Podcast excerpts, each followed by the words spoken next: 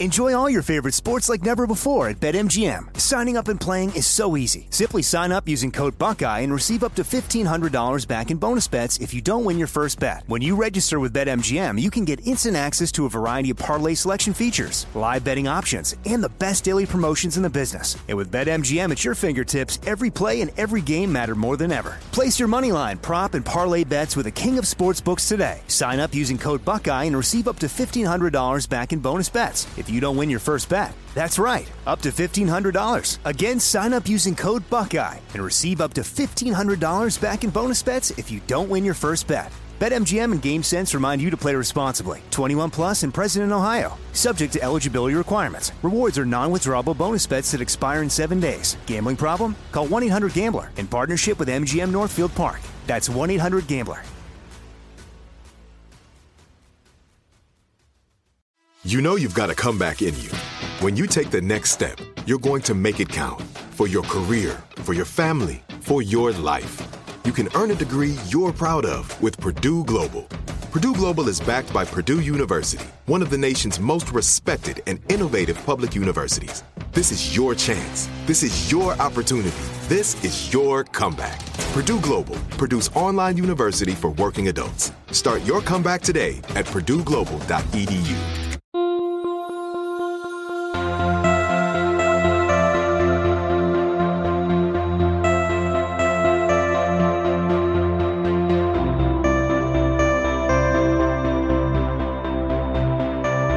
listening to 100 Words or Less with Ray Harkins. Hello, you beautiful people. Thank you for downloading this podcast because that means you are engaged with the independent music movement, whatever you'd like to call it, whether it's punk, hardcore, indie rock, emo, all of those genres, none of those genres, as long as it is in small, sweaty rooms at one point and you booked your own shows, you put out your own records, you took your own photos. I mean, well, that doesn't, but you ha- you took photos of other people. You get the point. I'm very excited to have a person whose work I respect. I mean, I, to be clear, I respect everybody's work, but the work that she does for independent music in regards to her particular magazine. So her name is Georgia Rawson. She's the editor from Discovered Magazine. And how you spell discovered, just drop all the vowels, and that is what you got. So, discovered, based out of the United Kingdom. I got keyed into them probably about two, two and a half years ago. Uh, it was basically right as around the pandemic starting, and I just became aware of the magazine. Started to subscribe pretty shortly after that. And I love what they do. They do a really, really good job of talking to bands that are, you know, established and also really hyping up some new and upcoming bands. Basically, I, I feel a very large kinship with this magazine because they do what I feel like that this podcast does as well. It just kind of keys you into, you know, bands that are are like I said have a legacy and exist, and then the new and upcoming stuff. I just love that, and so I wanted to have Georgia on because Discovered Magazine is celebrating their 10 year anniversary. They've been doing it for quite some time, so mad respect for her and all of the contributors of this particular magazine she was very gracious in the fact that uh, she stayed up very late one night to have this chat. And so, um, you know, she apologized profusely. It was just like, oh, I feel a little tired. I feel a little punchy. And I, I thought she did a great job. So that is what we got. Let's uh, talk about things you can do for me, the show. You can always leave a rating and review for zero dollars on Apple Podcasts. I would greatly appreciate that. Same thing can be said for Spotify. You just need to click the star rating in your preferred app. Uh, not preferred app, it's Spotify, obviously. That kind of direct you towards that. But you can always email the show, 100wordspodcast at gmail.com. If this is your first time here, I respond to emails. like, I love getting feedback, whether it's guest ideas, you know, I listened to this episode and I really, this particular point resonated with me, whatever. I'd love to hear all that. So, um, also, I want to shout out. I, mean, going to shows in general, super fun, right? but uh, I got to bring my 11 year old son to a Stray from the Path and Dying Wish and the Devil Wears Prada show, that tour that's happening in the United States right now. And um, it was just really cool because even though he does not like this loud music. He is very, very firmly against anything loud. and so he did not necessarily like the, um, loudness of the bands as he was watching them. But, um, you know, just meeting some of the people that I'm friends with in some of the bands. And uh, I, I, think this was, was, a very telling response from him as we were driving away from the show. He said, um, you know, Daddy, your, your, your friends are nice. And that is what it just kind of brought this flood of emotions on where I was like, I really, the relationships that we create through this awesome music scene. That is what has lasted me for so many years throughout my life, and uh, it's just something I feel so passionate about. So to yeah have my son be able to kind of recognize that and understand that it's important, I just I loved it. So, anyways, shout out to all of my friends for making him feel very very welcome at the show. So. Anyways, let's talk to Georgia. Like I said, Discovered Magazine is celebrating their 10 year anniversary. And if you are not a subscriber, you need to get with the program because they are a great magazine, comes to you once a month, ships very quickly from here in the United States of America. And um, yeah, I just love what they do. So check out Discovered Magazine. You can find them easily on the interwebs because, you know, that's like, we're, we're, we're pretty good at Google at this point. So, anyways, let's talk to Georgia Rawson.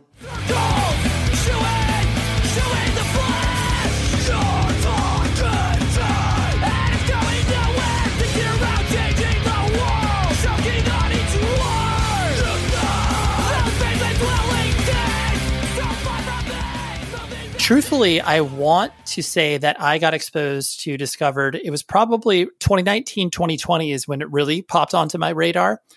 And I just loved, I was immediately taken by the, you know, print forward approach, obviously, of producing a magazine and the balance that you created with the idea that it's a magazine, it's professional, but also felt like it was coming from a human and that connectivity of the zine culture that I know many people worship.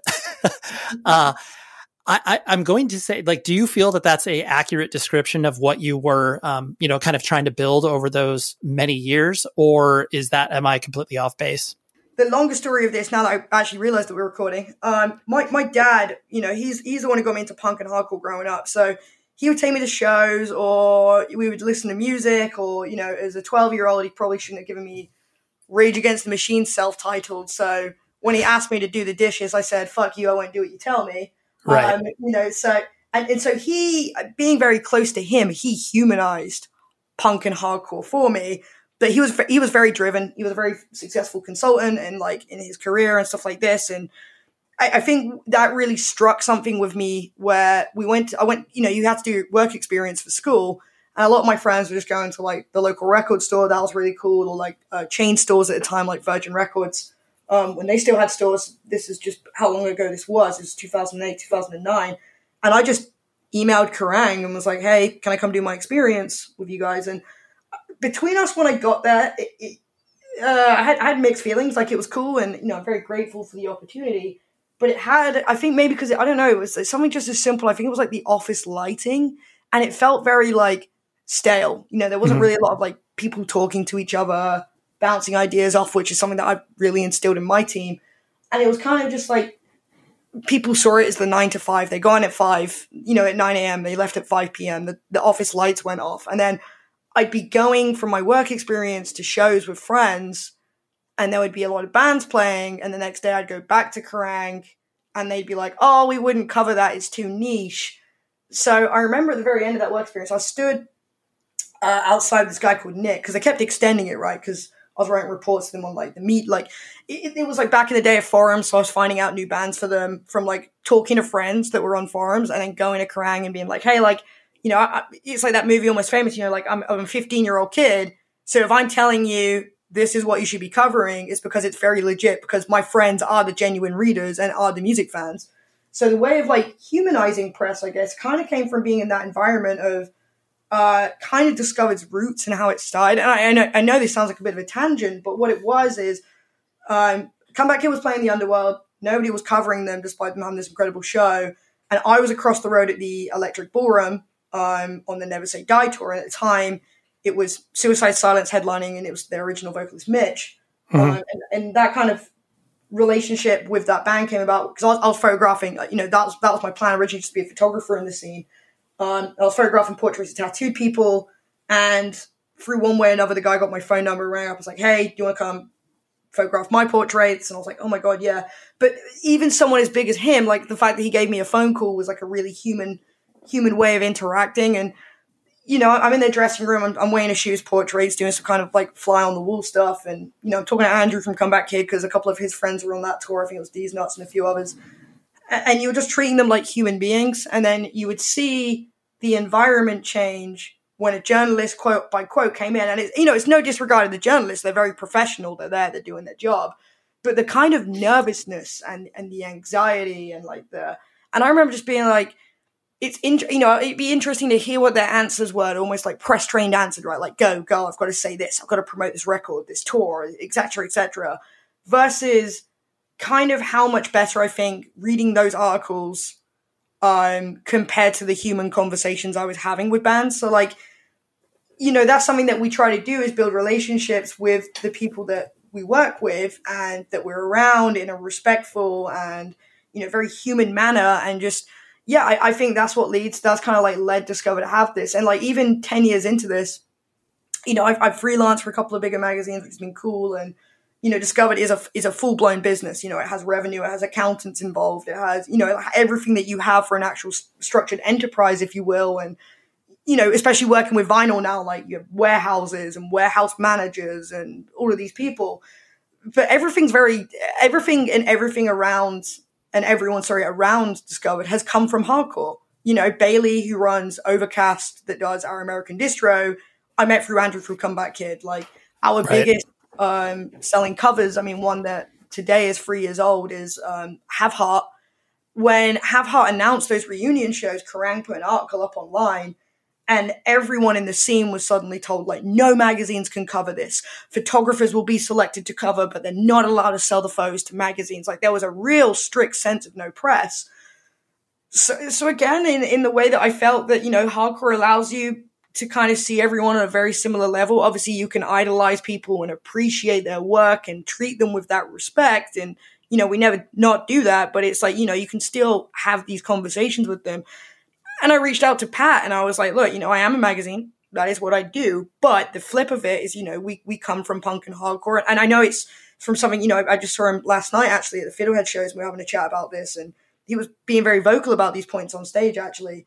And it was like, you know, but I, f- I fully believed in what he was doing with those shows. You know, he was raising money for the absolute inhumanity that was children being separated from their parents with the ice raids and stuff. And I said, look, why don't we come together and we'll do this interview, we'll run this cover. You know, we raised ten thousand dollars for the for the charity that he was working with on, on, those shows. And and I think that really was when around the time that you said you picked up on Discovered and other people did like 2019, 2020, because I think what people were suddenly seeing is like we weren't covering hardcore and punk from the perspective of, you know, press release to magazine it was suddenly we were working with people in the scene.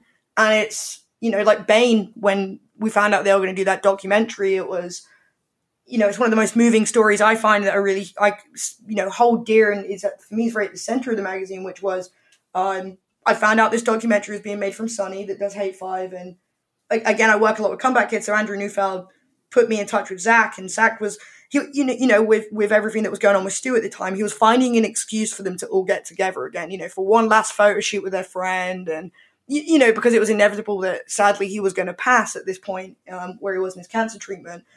So releasing that cover, and then a month later, like you know, sadly Stu passes, but and just getting a message from Zach that's like.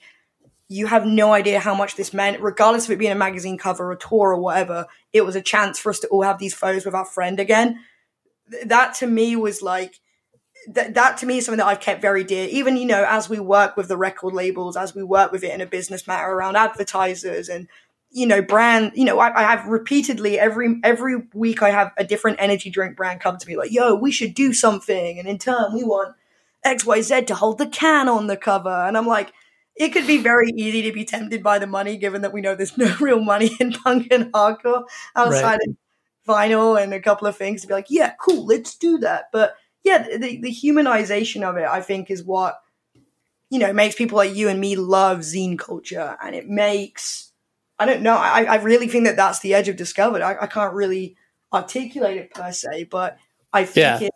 it, it's human. You know, you pick it up and, you know, I mean, Pat said this with, with this documentary that we're making um, that I'll go into a bit later on. It's like, you know, he picks it up and he's checking out new bands in there and he's like doing this, but it's got his favorite bands on the cover. And, you know, he said the same thing. It's zine culture and it's, you know, and, and I still go to shows. I'll always pick up a zine if somebody has one. Um, Subculture is doing a really cool thing in the UK at the moment. That's another zine that's come about. And like, they do like a listing of like DIY punk and hardcore shows coming up. And on that same listing, you've got like when strikes are happening and protests. And I don't know. And it was cool. Like they listed our anniversary show on their listings. You know, I went, introduce myself at this uh, this DIY event we were just at, and like picking up zines or you know, you know, I think that's what really allows Discovered being kind of raised in, you know, like I, I honestly say I was raised in punk and hardcore, like, and I know that that's kind of a cliche, but you know, my my my dad, it was punk and hardcore really shaped his ethos.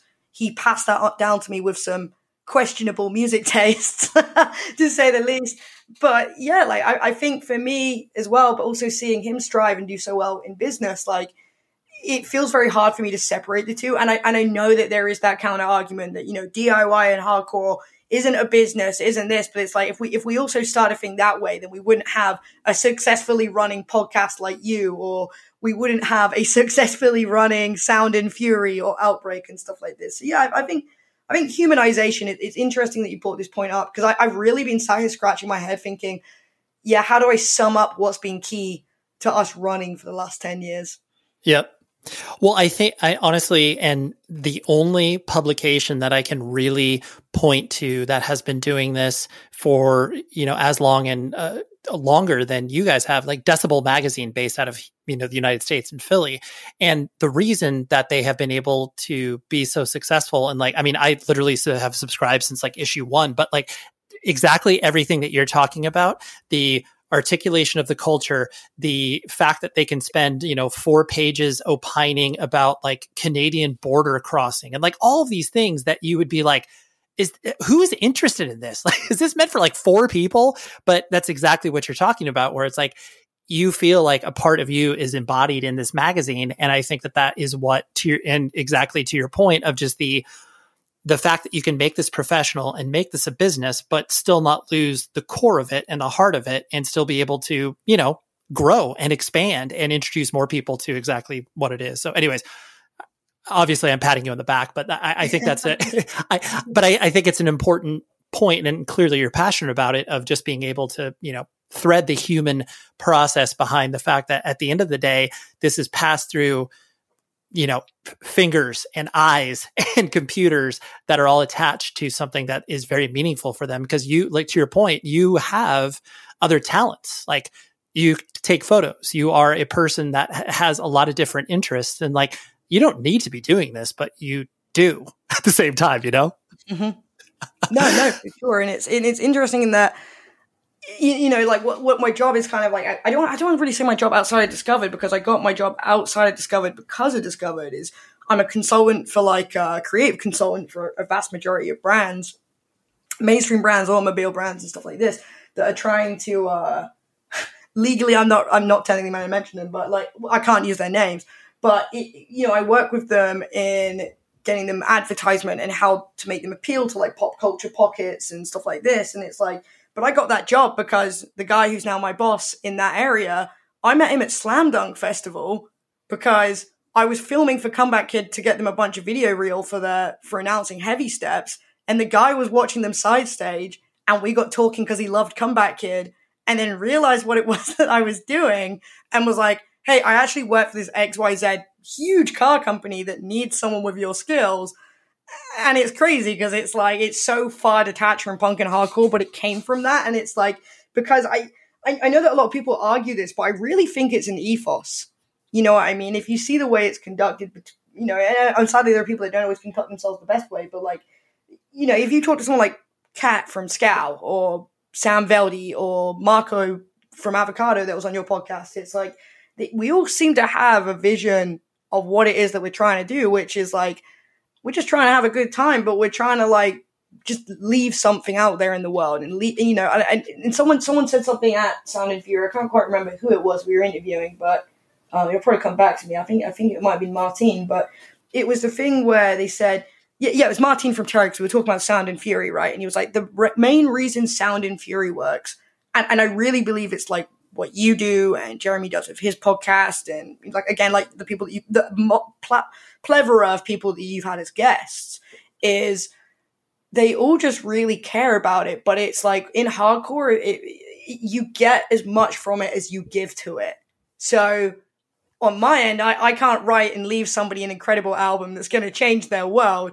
But I've got some other skills that I've been able to right. utilize and yeah, turn into something. You know, right? No, exactly. It's like that, and that I, I think that people that find a uh, level of success, whether or not they are directly correlated to creative arts or they take their disciplines elsewhere, you're still able to take all of those things you learned, whether or not you can actually describe that as a, you know, here's my, uh, you know, line item on a resume or whatever. It's like those are still principles that you learn only because, you know, you put on a show or you did those things. And I, I think that's a very important point as well.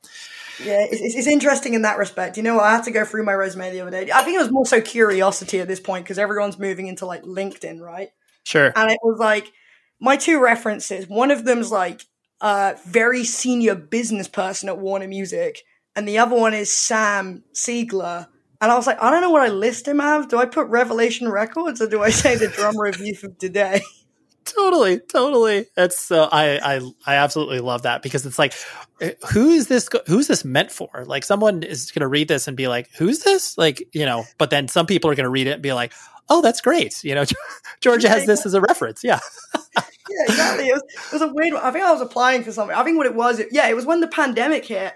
Uh, right before the pandemic, I kind of, again, it's like the opportunities I really find themselves if like you're having the right kind of conversation with the right people in hardcore. And it was, uh, yeah, I was interviewing um, Sam Siegler about Youth of Today because I just came over, and at the time I was I was working in in all ages. The you know as you went to the punk and hardcore record store in London, and you know, I've learned a lot from Nick over the years because he runs his business, but he has so much heart when he does it. Sometimes it can be a, a fun character, but sometimes, you know, I, I, think that's what you know. He's really stuck with what he's doing, which is why he's so respected.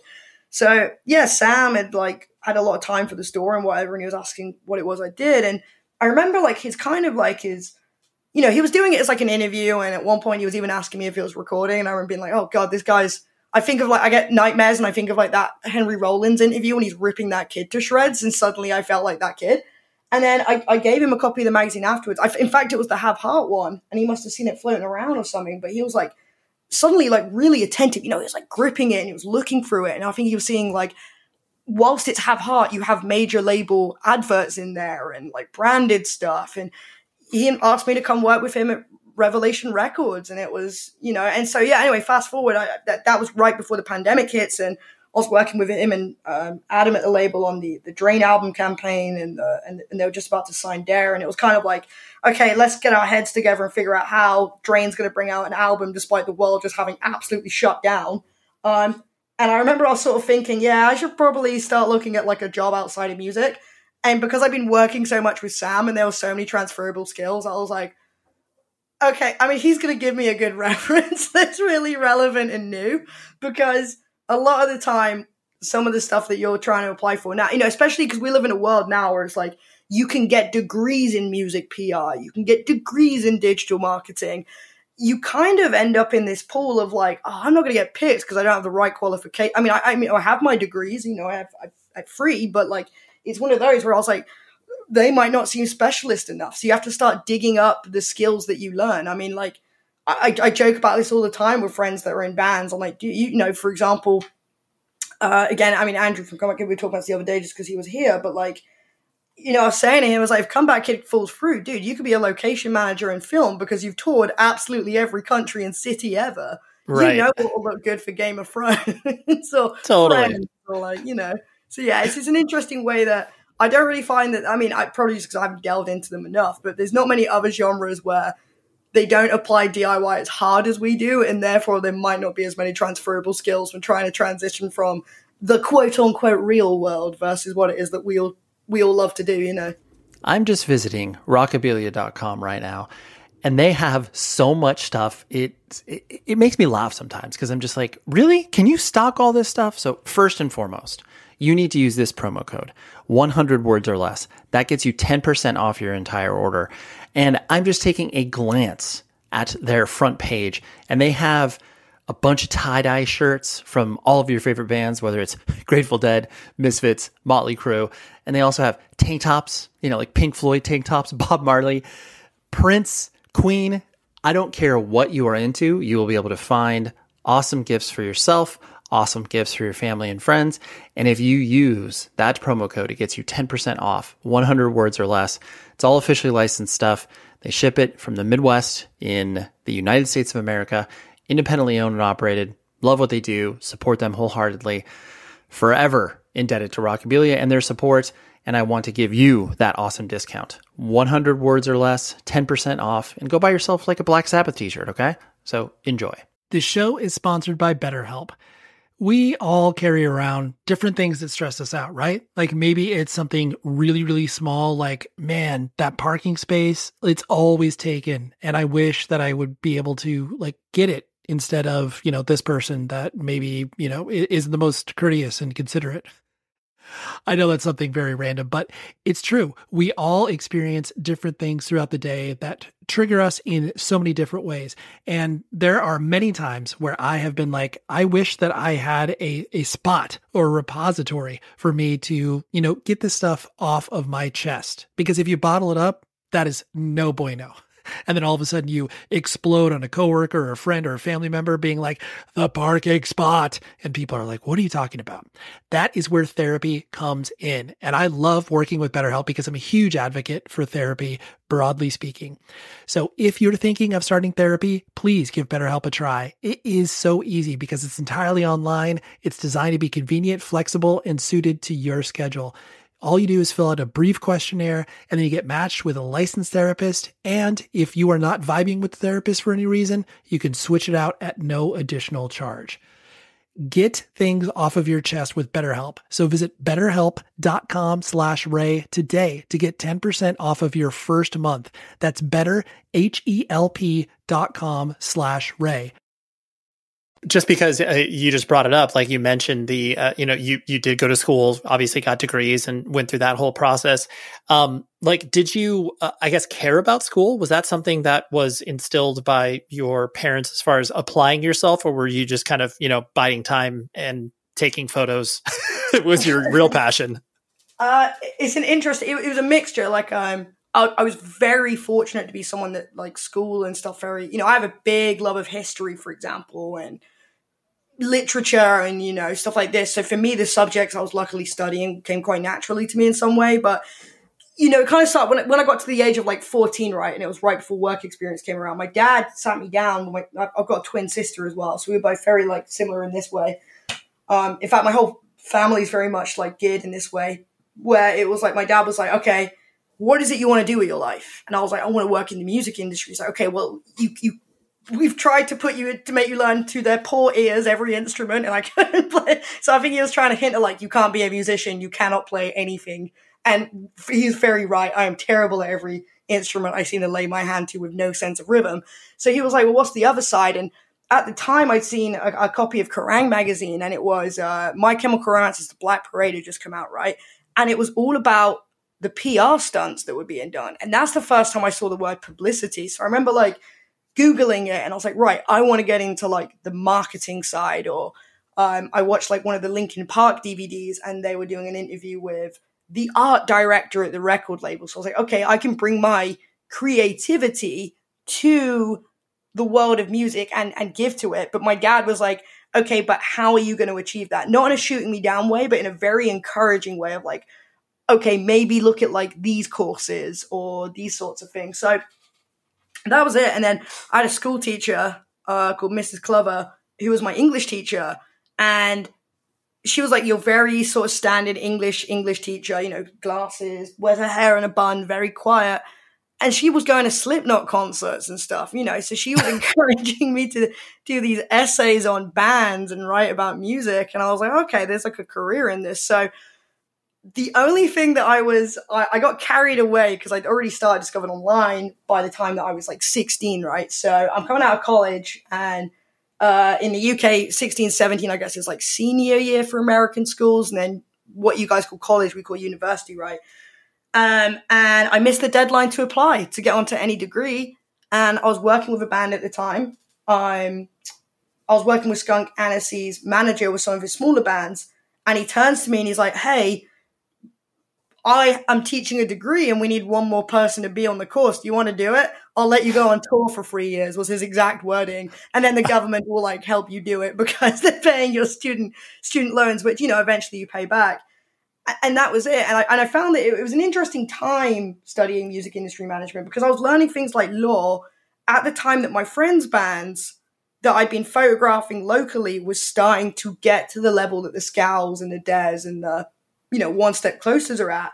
So I was able to put my degree in practice by reading their record contracts for them or helping them understand what PR was or, you know, micromanaging some other aspects because I was using the degree. But on the flip side, I had, uh, I had a marketing part of that course and the three years you would pass a vast majority of your three years of your degree would be based on either getting an internship and doing well in it as like credit, right? Or starting a music business. And I remember my lecturer was like, yeah, just go home and work on Discovered and just hand me your student ID and I'll tap you in. So like with education, it, it is a mixture of like, it's something that I feel very proud of my skills because I worked very hard for it and it was instilled in like study well, do well, but you know, enjoy what it is that you're studying. You know, rather than those parents are like, you're going to become a doctor. You know, where I, where I grew up, it was, um, you know, my my my dad was working in in the business world, but you know, I was living with my mum because my parents were split. You know, she was working class. She was a nurse, and there were times where she wasn't able to feed herself to feed her, you know, in turn that she could feed her kids. And then the people around in our neighborhood, because my parents wanted to make sure I grew up somewhere nice. You know, they're I, I, look at them and a lot of them, their parents were like putting this extreme pressure on, you know, you're going to Oxford, you're going to Cambridge, you're doing this. And, and I, I, I used to find it kind of ironic that I was in all of the same groups as these people in classes as these people from. But I think the difference was is they were being pressured by their parents to like study hard to be in this these top classes, whilst I just loved it. You know what I mean? And that that yeah, like like that that passion I think can be applied to anything. I think that sometimes there is this idea that musicians aren't, you know, and I think about this often, you know, people sometimes there's the joke, haha, don't date musicians, haha, friends are musicians.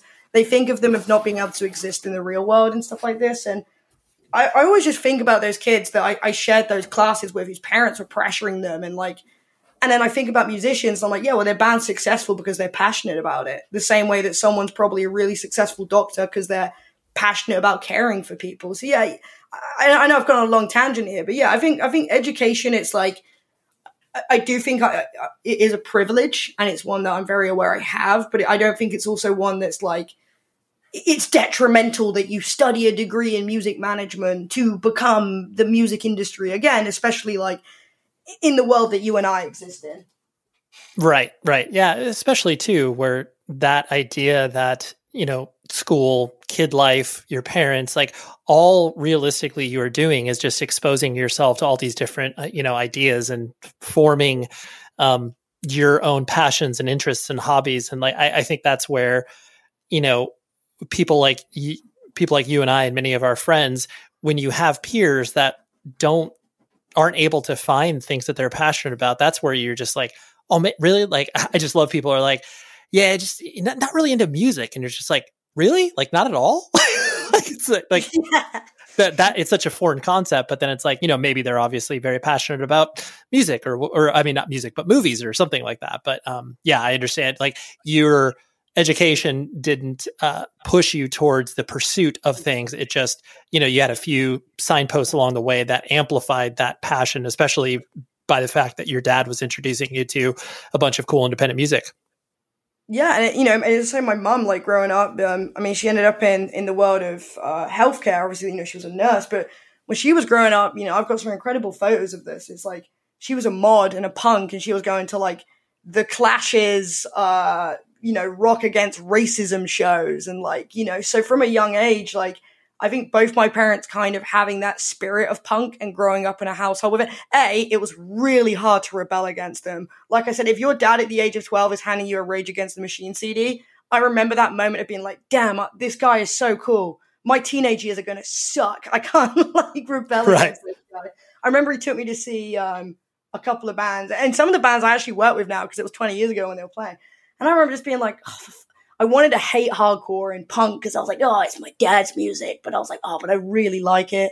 And I really like right. people. And I love how friendly everyone is and this sense of community. And, eh, and yeah, and, the only, I, I, guess the only thing with growing up with like two parents that were really into punk and shared that ethos, the only flip of it was like it instills, instilled really strong belief system in me and a really strong moral system in me. So like when I had people in my class that were saying things that were like, you know, especially in the early 2000s, where I guess like, you know, we still live in the world of American Pie and stuff, but you were having people make misogynistic comments or make judgmental comments. You know, I grew up in an area that in Surrey, it's so weird because you're technically the sixth borough of London, and, and London, as you know, can have its, its mixture of different types of working classes and neighborhoods and stuff. Um, but then if you walk around the corner, you're in like the equivalent of Mayfair, and their parents are buying them cars, and they're like the rich kids, you know, in conserv- very conservative families.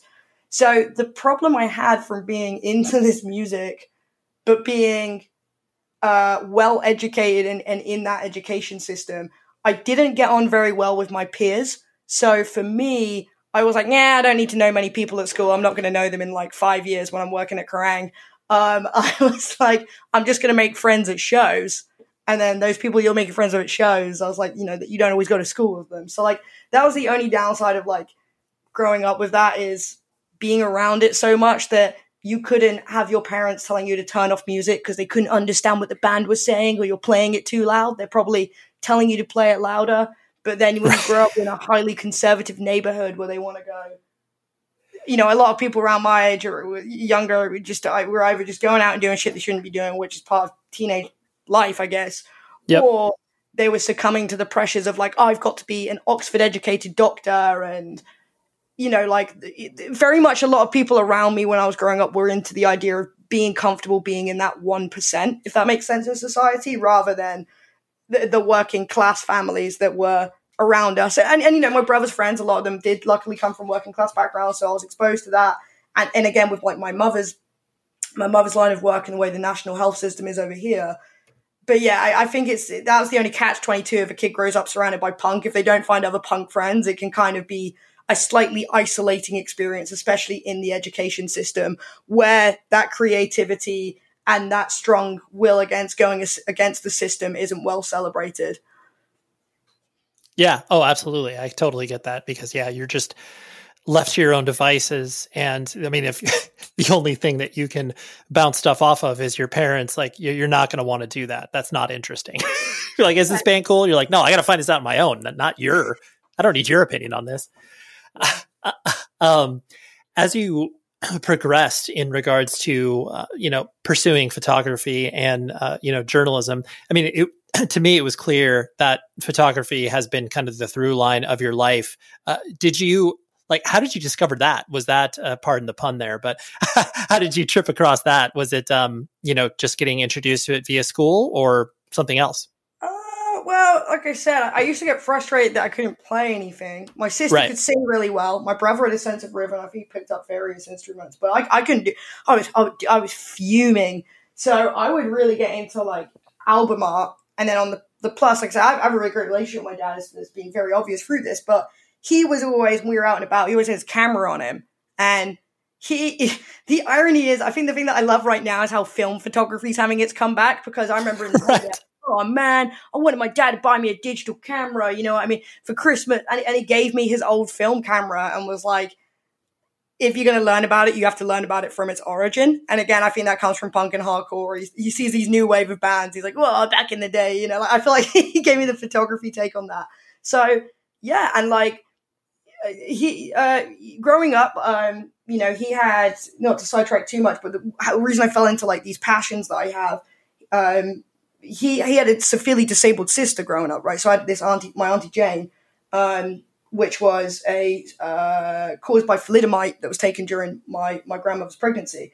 And so my dad really carried this ethos into me, which is to celebrate the various aspects of things that we're privileged to be able to do in our day to day. So celebrate the body, which means to like work out, keep it in good shape. You, you know, like I got into kickboxing because I was like, okay, I'm able to ex- express myself through my body language here, and then you know appreciate being able to hear and, and great things, you know, listening to good music, being around other people, having good, wonderful, in-depth discussions, I'm celebrating the mind, always learning a new language, always, you know, keeping active with your brain and reading and, and you know, go, listening to podcasts and, and is his more recent thing. He's finally reached the age of transitioning into talking to podcasts with me. Um, and, you know, and then, for, you know, the final one was, I like seeing the world, like always, you know, find something great every single day. That's, you know, it got me into like definitely not hardcore, but bird watching. you know what I mean? Sure. Like, also outside uh, the midnight hour. I mean, where that world kind of crossed was I was outside the midnight hour when Rotting Out played, sat down in the San Fernando Valley, and like it was sick to see Rotting Out play this DIY show. But I was like, oh, hell yeah, I've just seen a hummingbird for the first time ever. you know, so photography photography was like it, it's great because it allows you to see things differently but the curse of it is that you see everything as a really great photograph and then when film got really expensive it means that you're going to burn through your your you know jean pocket trying to afford to do it but yeah i mean like and that was it for photography and i think that that's another thing we've discovered is like when we set out to do the branding of it I'm when i did that internship at Kerrang, i was on the photo desk and for me it was about like quality photographs, you can feel that energy, you can see it. And again, coming from our world of punk and hardcore, look what's amazing about Sound and Fury. It's like this, all of this stuff afterwards of these incredible live shots, and you can feel the energy and like being being able to leave that little timestamp and again and again give something back to a community that's given so much to me. That that really encouraged photography, you know.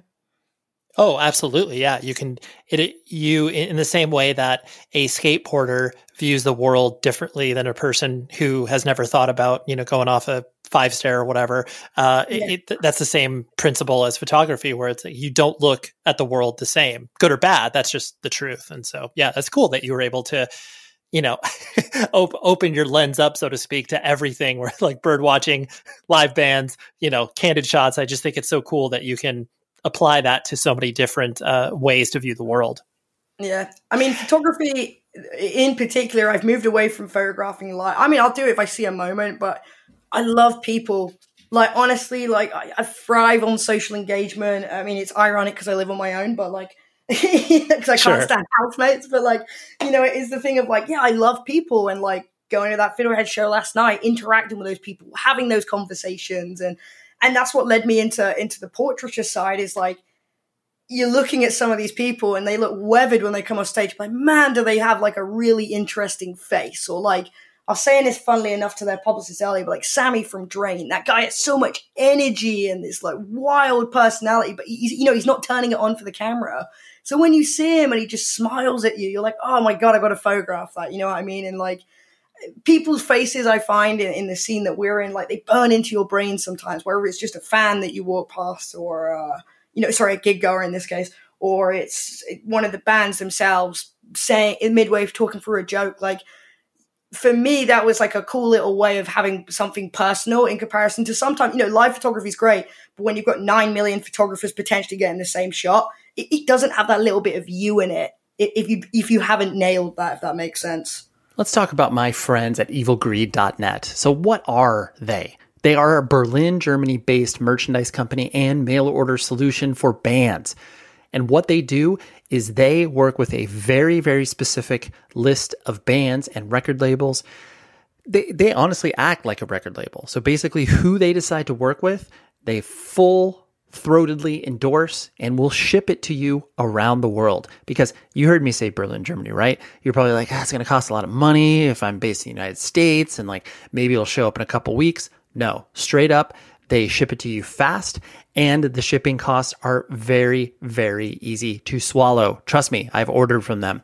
And let me just list some of the rad stuff they have going on.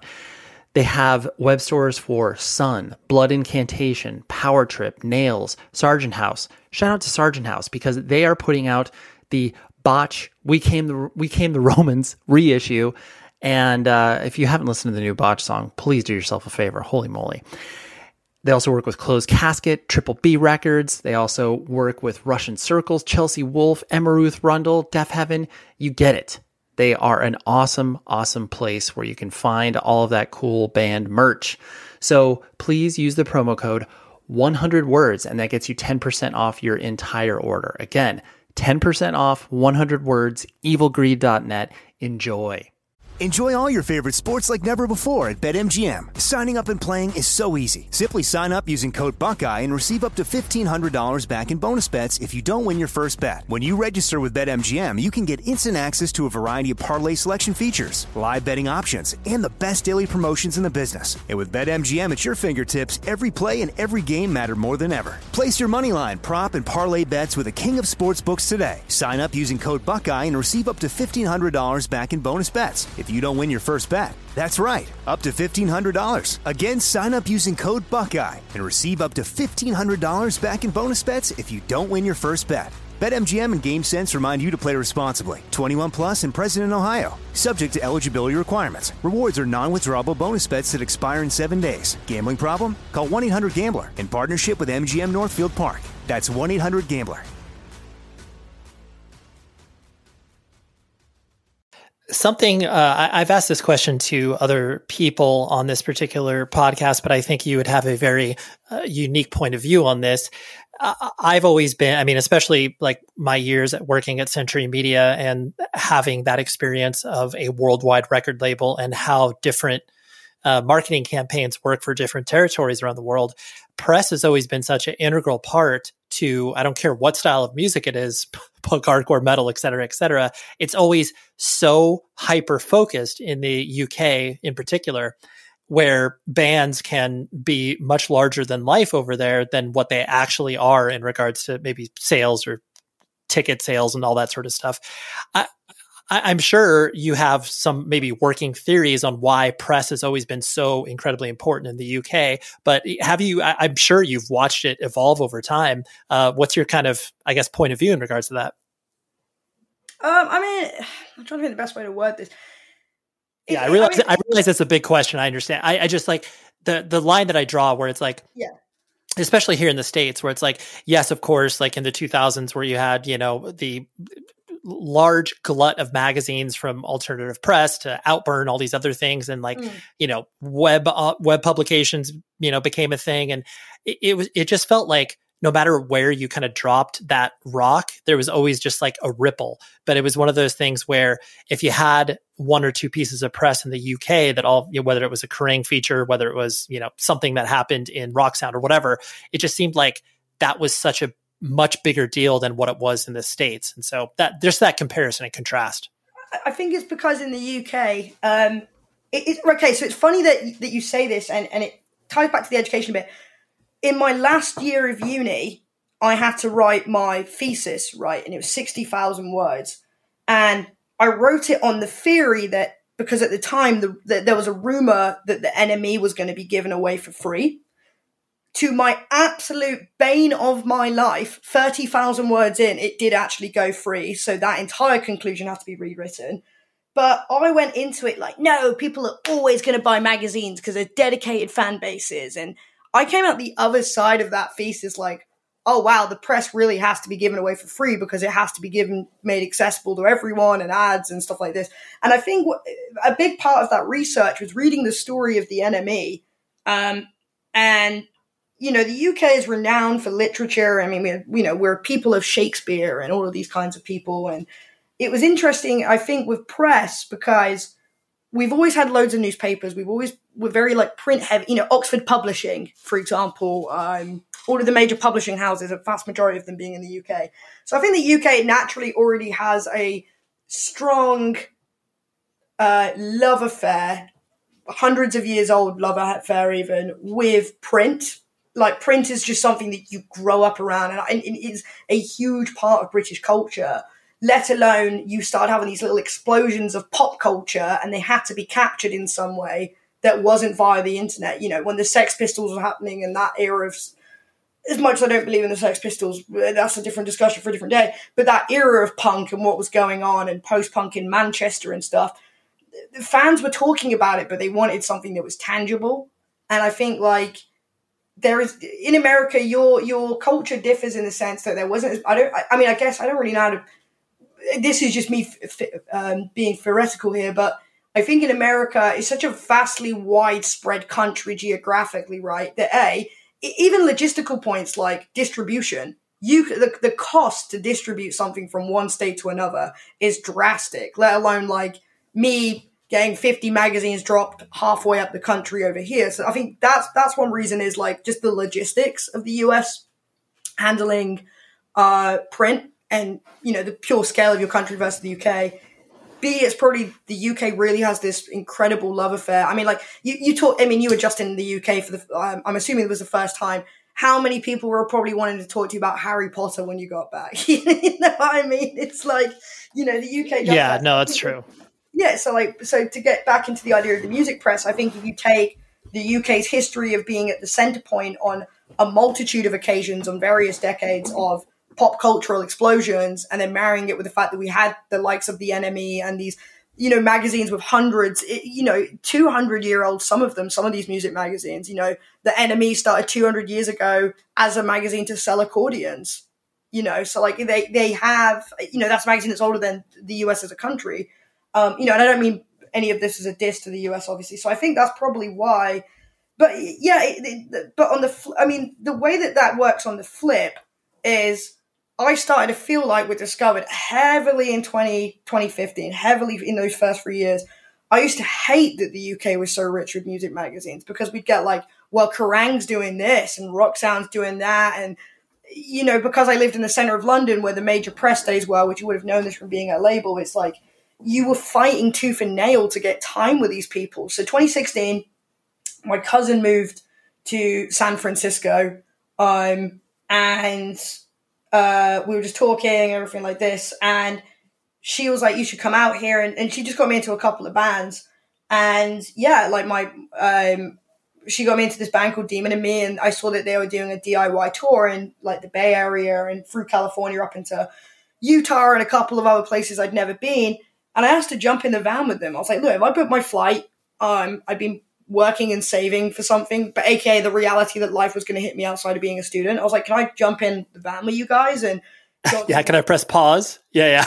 yeah, yeah, yeah, and just like and just like doing almost famous. You know what I mean? The kid goes on tour. I mean, that movie really shaped who I was, and again, we can discuss that a bit later. So yeah, doing that with them and, and just documenting it for a magazine, and then uh, the pro was where that worked, where that that I don't say like a lack of culture, but the difference in magazine culture worked because next you know, you know, I, in a very short period of time, 2016 to now, those six years, I'm, I'm in the, I'm in the backstage of Sound and Fury, and everyone's talking about Discovered, and it's because there isn't other magazines that are maybe catching on and and doing that in comparison to like the UK. You know, we are one of many titles that are covering this genre of music or these little subcultures and stuff like that. I mean, there's whole news agents over here dedicated to magazines, but you know, you're in LAX airport and you can't, you could probably pick up Rolling Stone, you know, in, in there's not many other music magazines. So I mean, like on the flip, it's realizing that again, I can bring something not just to my community here in the UK, but like the US and and North American and Canadian and Vietnamese other communities through making a magazine. Yeah, no, you're very right, and that that the geographical concentration definitely makes sense. And like you're talking about these sort of hotspots of culture, whether it's you know New York, L.A., London, like that, it does become easier. But you're right, just the simple logistics of being able to deliver these these pieces of press, uh, you know, across the country in a very short period of time definitely makes a difference, and that that's something I didn't necessarily consider. But yeah, I, I, I agree with that. And something I've noticed about a, you know, discovered in particular. I mean, I know it's very apt because of the title of it, but you and the editorial team, I mean, you know, I know you are the editor, but you and the rest of the people that obviously write for the magazine seem to be really uh, proud of bringing bands on into the, you know, discovered family as far as hey, we really like this band's demo. We really like the seven inch, the first full length, or whatever. And then you're proud to kind of follow along the band's journey, even if they, you know, don't end up being the most popular band in the world. If they do receive some sort of uh, attention beyond just your pages, you're kind of proud of that. It, has that always been kind of hardwired in the magazine, or was that kind of an evolution uh, of the way that you you kind of covered bands?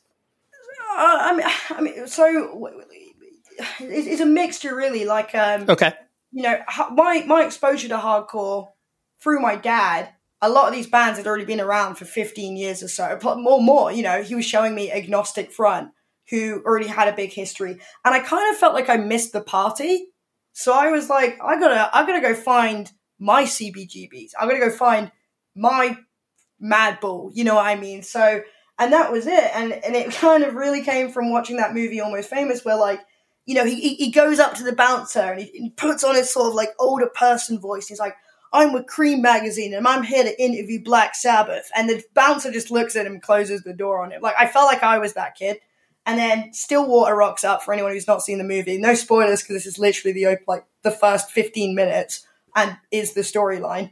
Um, Stillwater, this new band, just rocks up and he goes, "I'm a journalist." They're like, "Oh, you're the enemy." And then he goes, "Well," and, you know, and then he switches to being a fan. It's like, "I really think you did the right thing by self-producing it yourselves." And Russell, those guitars are incendiary and stuff like this. And I could probably quote this movie quote for quote, but because I've watched it so many times, and you suddenly see the way that these smaller bands are like, "Hey, actually, come on tour with us" and stuff like this. And you know, I get asked a lot a lot like how do you start a career like this and it's it's not about going and working with the biggest band straight away because they're already at a point in their career where they that sounds bad but they don't really need you.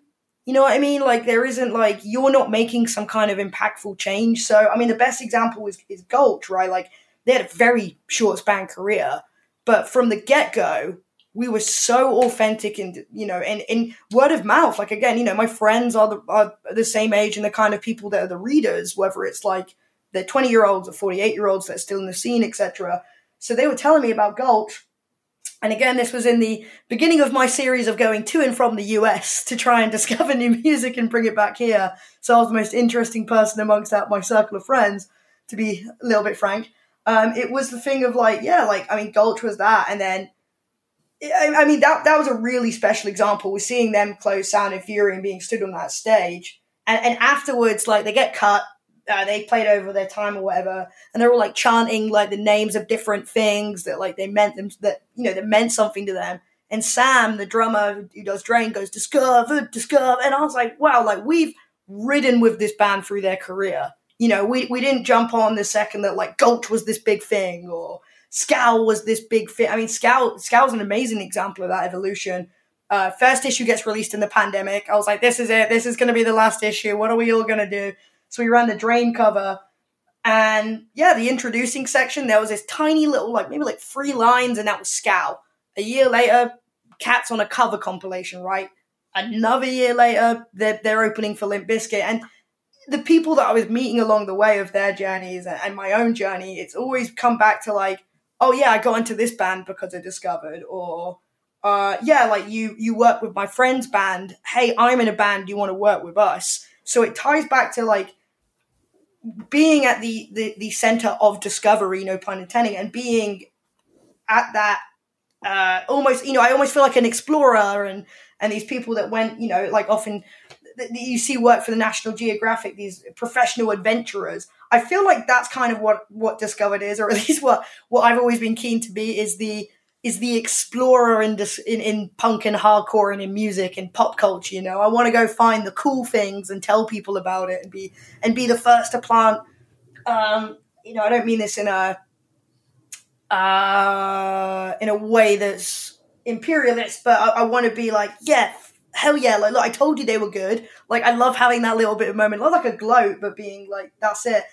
But I also think it's so important, and again, this is from when my internship was on the introducing desk, and I was saying like they're like, okay, cool, on to the next band. Like you have to grow it because I've also been at festivals, some of which I don't even go to anymore because I've seen every year the same headliner is like Metallica or Iron Maiden or like another like old band. And, and I get it, they have a demographic to cater to, but it's like Parkway Drive should be headlining, Turnstile should be headlining. So yeah, and I mean like I mean Turnstile's an amazing amazing example. Um, you know, they're on the 50th issue that we bought out and what was cool is I, I when I think of Turnstile, I think a lot of people think of like this, you know, the Pink Glow on album, the Time and Space cover, the the current curly haired angelic Brendan on stage. I think of going to see them in um in London many, many years ago, this shaved head guy, maybe like 15 people watching them. And afterwards, I, I went to the merch and I bought a copy of Pressure to Succeed and Step to the Rhythm. And at the time, I was working in, like I said, a punk and hardcore record store. And I was like, nah, nah, trust me. Like, let's order like 50 copies of these seven inches. And Nick was like, oh, fine, let's do it. And every time somebody came in and was like buying an, an incendiary record or a backtrack record, like handing them those seven inches, because I mean, they were so cheap to buy at the time, right? Because the band wasn't big. They're probably like £3.50 a piece. Um, so like the old customer, you could give it them, or like if you're a kid, you could be like, yeah, screw it. Like I'll give you a fiver. I'm getting another seven inch for free or whatever. And and now like you know there's there's moments like watching that band play Roundhouse, and you just have these little like oh yeah moments. Like there's probably somebody in here that got handed that seven inch, and I think keeping that discovered. But I also think it's it's a, it's about creating longevity with discovery. It's about keeping the finger on the pulse. So. Um, I was meant to go out to So What Festival this year. This is a very recent example. I couldn't go. I can't remember the reason. I think it fell on the weekend of my birthday, and normally I'd be like, screw it, let's go to a festival for my birthday in the other side of the world. But I think my parents had something planned, or my sister, tw- my twin sister's the very dominant one in the we are doing this for our birthday, we are doing this for Christmas kind of scenario. So I was like, okay, there's something that clashes with this. And I got so many texts from friends being like, yeah, I just checked out this band called Pain of Truth. Like, you should get on them. And I think that's cool that there are some bands that are absolutely astronomical in our world and when they find a new band, they bring it to us. They like, you know, it's like they say it's like when you when you've you know a wild cat turns up to your house and it brings you its kitten. That's how I feel like about right. music. Like you know, and people kind of be like, check out Pain of Truth. So I was like, okay, I want to see what this is about myself. I won't read. I won't read any reviews. I won't Google them. I won't see if there's hypes on like Reddit subreddits. I went to see them live and seeing how much people were buzzing in that room on the hottest day of the year, absolutely losing their minds. I was like, yeah, we got to put them on a cover and grab them. I was like, let's let's shoot the cover right now, you know, and, and run it. And that's like one of my most successful covers of this year. So like, I don't know, it, it, it's a weird one. I guess it's the same way that when a band's writing an album, right, and, and you probably had this being in a band, you hit that moment, you know, when you're like writing a song and there's all like the throwaways and you're trying to figure it out, like the bridge and the chorus and does this riff work and did, do we did we mix this properly like this? And then you have that moment when it all comes like crashing together and you're like, yeah, yeah, yeah, do, to the drummer, like do, do that again. And like to your guitarist, like, oh yeah, and if you do this part again, that same spark and that same feeling is what is what I get. Like I could be listening to a playlist of a hundred new bands and I'll hear something and my ears will prick up and I'll have that like, oh, hang on, what was this? Right. You know, well, and uh, and honestly, not not not to interrupt your train of thought, but it's like I the the connective tissue that you have with that idea of you know you having experience working at a record store and just the feeling that tactile moment, like you were talking about, where you have a seven inch and you sell it to somebody because you either played it for them in the store or you just told them that they would like it. That it, no matter how technologically advanced our society gets in regards to music distribution, you're always going to like that is going to feel so superior to, you know, getting an algorithm delivering a playlist to you. Like it's exciting to have that, but it's that that the filtered view, whether it's like I'm getting put on to new bands because of the magazine or my friends say it's like those are the most realistic, you know, the shortest lines between you checking something out and listening to something are those experiences.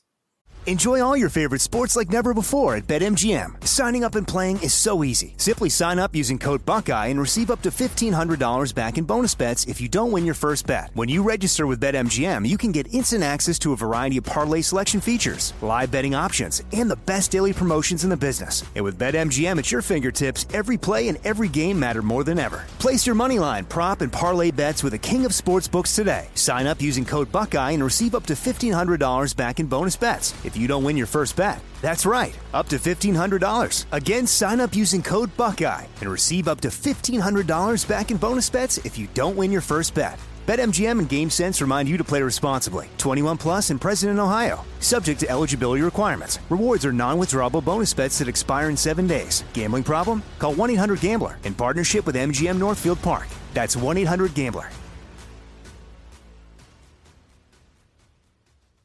This is it your moment. This is your time to make your comeback with Purdue Global. When you come back with a Purdue Global degree, you create opportunity for yourself, your family, and your future.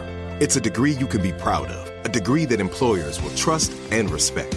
Purdue Global offers working adults like you over 175 flexible degree programs to meet your specific career goals. These include associate, bachelor's, master's, and doctoral degrees and certificates. Purdue Global degree programs range from nursing to business to communication and more. Whatever your interest, we have the degree that will move you forward. You have the knowledge, you have the experience. Now it's time to get credit for the work you've done and earn the recognition you deserve with Purdue Global. Purdue's online university for working adults. You know you're worth it. We do too. So don't wait another second to get the degree that will take your career to the next level. Start your comeback today at purdueglobal.edu. Yeah, exactly. And I, and I think you know you you sum that up in a way. First of all, short way. No, no, no, no. It's not. But I just I, I, I, I like the, the the record store connection. It makes a lot of sense. The um, there's two two last things I wanted to hit on was the idea that you know you are a very outspoken person in regards to uh, not only do you wear your your politics on your sleeve and you make sure that uh, your opinions are um, you know not in a uh, overly alienating way but just like okay this is what you are when you are aligning yourself with you know reading the magazine supporting the magazine um, but then also the business aspects of it. Like you said you stand this up on its own you people you know that are responsible for uh, getting this out on a monthly basis I'm sure there were a lot of mistakes as you were growing this thing and you know getting to a point where you've existed for 10 years now. What are some of the illustrative points that you kind of like oh yeah i really messed this thing up and i you know printed five blank pages or whatever. Were there any sort of blunders that you're like oh i learned a lot from this experience I, I mean there was even a recent one where i won't name the band or the pr teams but like we I, I was watching, I watched a band they came on stage and I was like, oh my god, we need to get them on the cover. So I just DM'd them. I was like, yo, look, I run this. I want to get on the cover. So they put me onto their PR. That wasn't the blunder. And I was working with the American guy and we had everything lined up. And then someone emails me like, hey, we're representing them in the UK. So I was like, oh, then, then surely they got to be on this email chain. And then the American guy was like, but wait, no, I got them this cover. And you end up in these weird little, like, you're like, oh, step, there's a lot of stepping on toes moments or like, I think maybe one or two times where I've been on a tour and way back in the day when I was a little bit more hot headed and like, you know, you be the photographer on the stage and then you have the publicist or whoever in your ear that's like, actually tonight you can't shoot London the Electric Ballroom because Kerrang is doing an exclusive. And then you're going, well, hang on, man, I'm on the tour. And then like, I think it's the pokes and proddings, but it's about how you come back from those. And yeah, printing, oh, so many printing errors over time. I remember once, um, it, I think we printed a whole Whitechapel editorial that had Lorem Ipsum filling it out. no one ever like secretly. Yeah, that was definitely. I think Lorem Ipsum is like the bane of it. Like I tell my designer, like, can you please just not use mock text? Can you just put the editorial straight in? Or like someone uh, will accidentally misquote someone in what they think is a very innocent way because you're sticking to word counts and you don't realize that it's making them sound like it was one particular band. I mean, it wasn't a bad point to make, but I think maybe they were quite pacifist.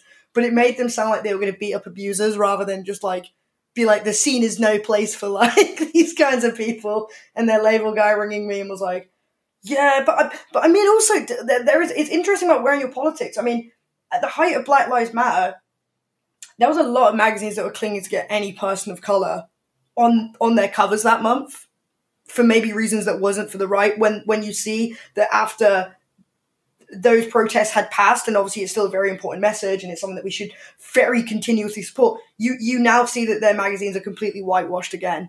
And i am very outspoken on that and there is one or two major instrument brands that despite pretending they wear those politics on their sleeves were willingly pulling adverts because they were like are well someone in our head office who might be slightly more conservative leaning and wants our major branding you know our major instrument brand to remain apolitical doesn't want us to run an ad with something that carries a strong political message. So there is like you have to think about sometimes of like you can't win every argument you can't fight every single battle as long as you know that what you're doing is true to yourself.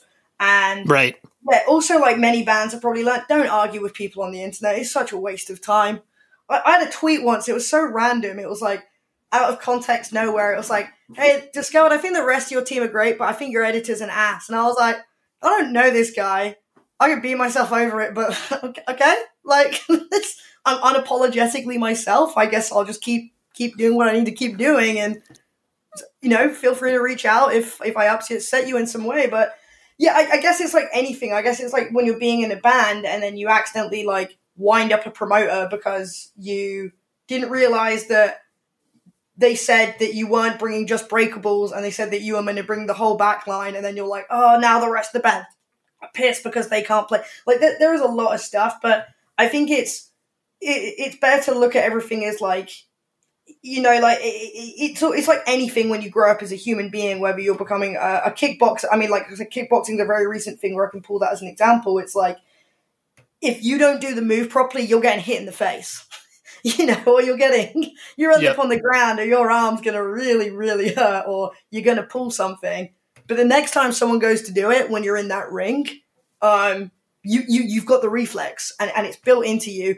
If you put the work in to make that change and learn that lesson. So that's that's probably it. I mean, there's I think I can't. I think every if I was to sit here and start reeling off every single mistake I made, I think I'd be in a I'd put myself in a very no, for sure. And it, the, yeah, the reason I ask that is not, uh, uh, you know, to put embarrassing moments out there, but it's just usually it's those mistakes that are, are not only do you learn from, but are very informative when people are trying to build things on their own. It's like, of course, like no one is perfect. Everyone is going to mess up so many times until all of a sudden they do something with some level of intelligence or, um, yeah, you're just able to learn so much from that. So that's that's the main reason I ask. But the, l- last thing I want to hit on was the idea of what you were talking about in regards to, uh, you know, documenting whether it's you know doing what you did at Sound and Fury, and I know you're putting together uh, a lot of stuff in regards to the uh, you know documenting what Sound and Fury is. Um, but it, it seems like you definitely have a vision trying to contextualize a lot of not only these bands but kind of the the scene in general. Um, you can you know talk specifically about the documentary or talk about that general process that you're going through um, in continuing discovered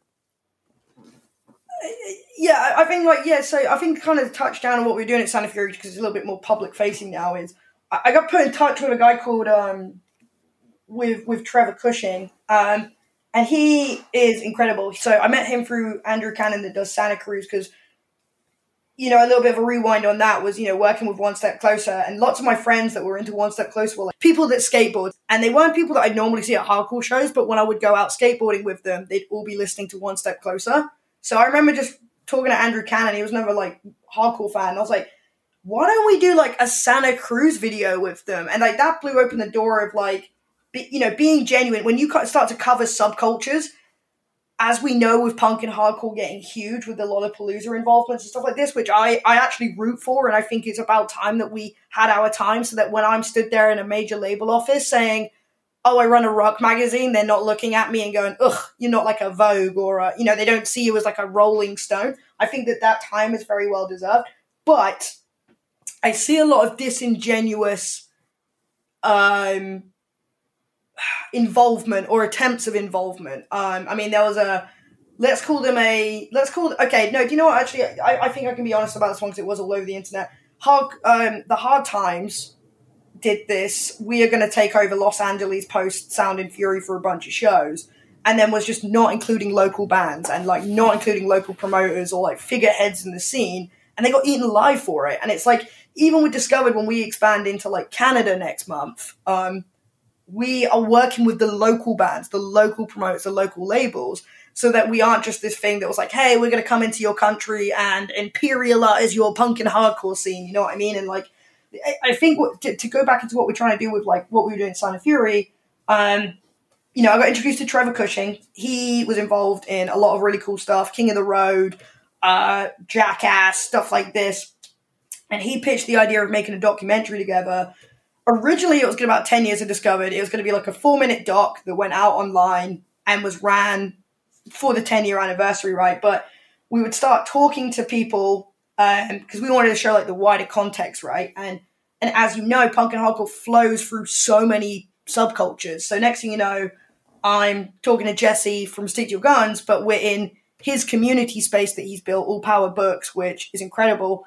And you have people, uh, homeless members of the community coming in, buying, like, you know, taking, um, sorry, take, taking donations that he'd put out for them, or, you know, some really, really sweet moments. You know, some elderly gent comes in and Jesse's like, yeah, I'll still drive you to your four four o'clock uh, dentist appointment later. So like, I was like, okay, we're to talk about like the politics, and then when you're talking about the politics, how could you not talk to Pat Flynn? And then Pat Flynn's talking about new music and hardcore getting through, pe- people getting through stuff. So then how are you not talking to Walter Delgado that whilst his time in prison was getting letters from Aaron from Bane? And, you know, I mean, it's like what we're trying to do is I, the, the aim of this documentary and the, the project that we're working on and my God, if you think coming up with a band name is hard, please try coming up with a documentary name. And if any of your listeners have any suggestions, I am very open to that. Um, but okay. the contextualization of that is sorry, I mean to cut you off there. Is um, what we want to do is yeah, we want to show that like it's an actual community, like it's an actual movement, and it's not just like hey, I put on a Spotify recommends rap playlist, or you know, which I'm pretty sure you know the rap world has its own politics and everything as well. And I think yeah, that was the idea of it, and I think I don't know. Like I, I, I've, we've probably both seen it in the in the time that we've been around in in these scenes. It's like it comes and goes in waves, but I really think truly this time around we, we are experiencing. And I mean, you probably saw it seven thousand people, or I, I, think just over that, being an Outbreak Festival. Imagine pre-pandemic yeah. telling me that seven thousand people were going to be at a hardcore festival. You know, we're finally having our moment, but I think we're having our moment in a way that in the 70s you had the punk movement suddenly, how you had the 90s, you know, the 80s CBGB's New York hardcore scene. I think we're finally having that again. And not to say throughout the years that there's been bad hardcore bands, etc., that haven't been deserving of that. And I think to finally be a magazine who's at the center point of that, it felt weird not doing a documentary about it. It felt weird not doing a documentary that's capturing on screen that last that last ever Gulch show or um, following a new band like Spaced Around, who very quickly in a short period of time is going from a band that started to the pan- during the pandemic to touring Europe with Comeback Kid. You know what I mean? So like, I think I'm answering what you asked. no, no, you are. Because I, I, think that's, I mean, you hit the nail on the head in regards to uh, doing these things, whether it's a monthly magazine, whether it's, um, you know, something that is a little wider reaching with this documentary, you're trying to place all these things in context. And I think it's really important for you to be able to have these cultural touchstones to where you could show a person, you know, like you were talking about at the very beginning, like the Bane documentary, and regardless if they found any value musically, they can clearly see that this was a meaningful piece of the overall puzzle. And I, think that's a, a cool thing that you're trying to highlight is the fact that there is a watershed moment that is happening and a lot of people are recognizing it but it's like how will that be defined you know 5 to 10 years from now? It's like is this going to be even bigger or is this going to contract like many musical styles happen? So i, I think it's important what you're doing there. And, and i think as well what I respect about podcasts like yourself and and other people and Outbreak and stuff, right? Hear, hear me out is and, and I think in a way, not to be self-respecting too much, but like we've discovered, we exist and thrive on a culture that is fan orientated, it's community orientated. So the minute magazines I've noticed or podcasts too, or, or, you know any anyone who starts ignoring what the people in our community have to say, whether that's elevating a new band, bringing up social and um, political injustices.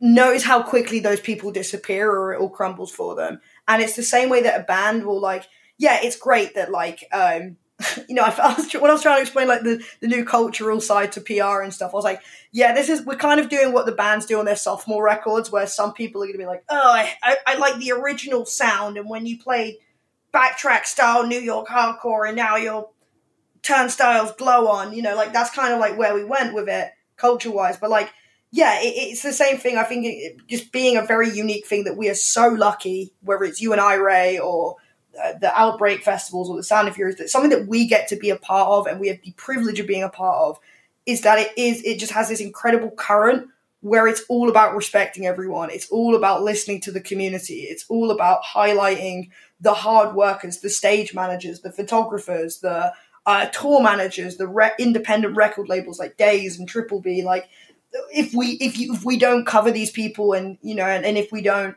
equally show our respect to these people and seal these people on a, on a similar wave, look how quickly that could be seen disingenuous and therefore would be the, would essentially be the end of what it is that you and I do.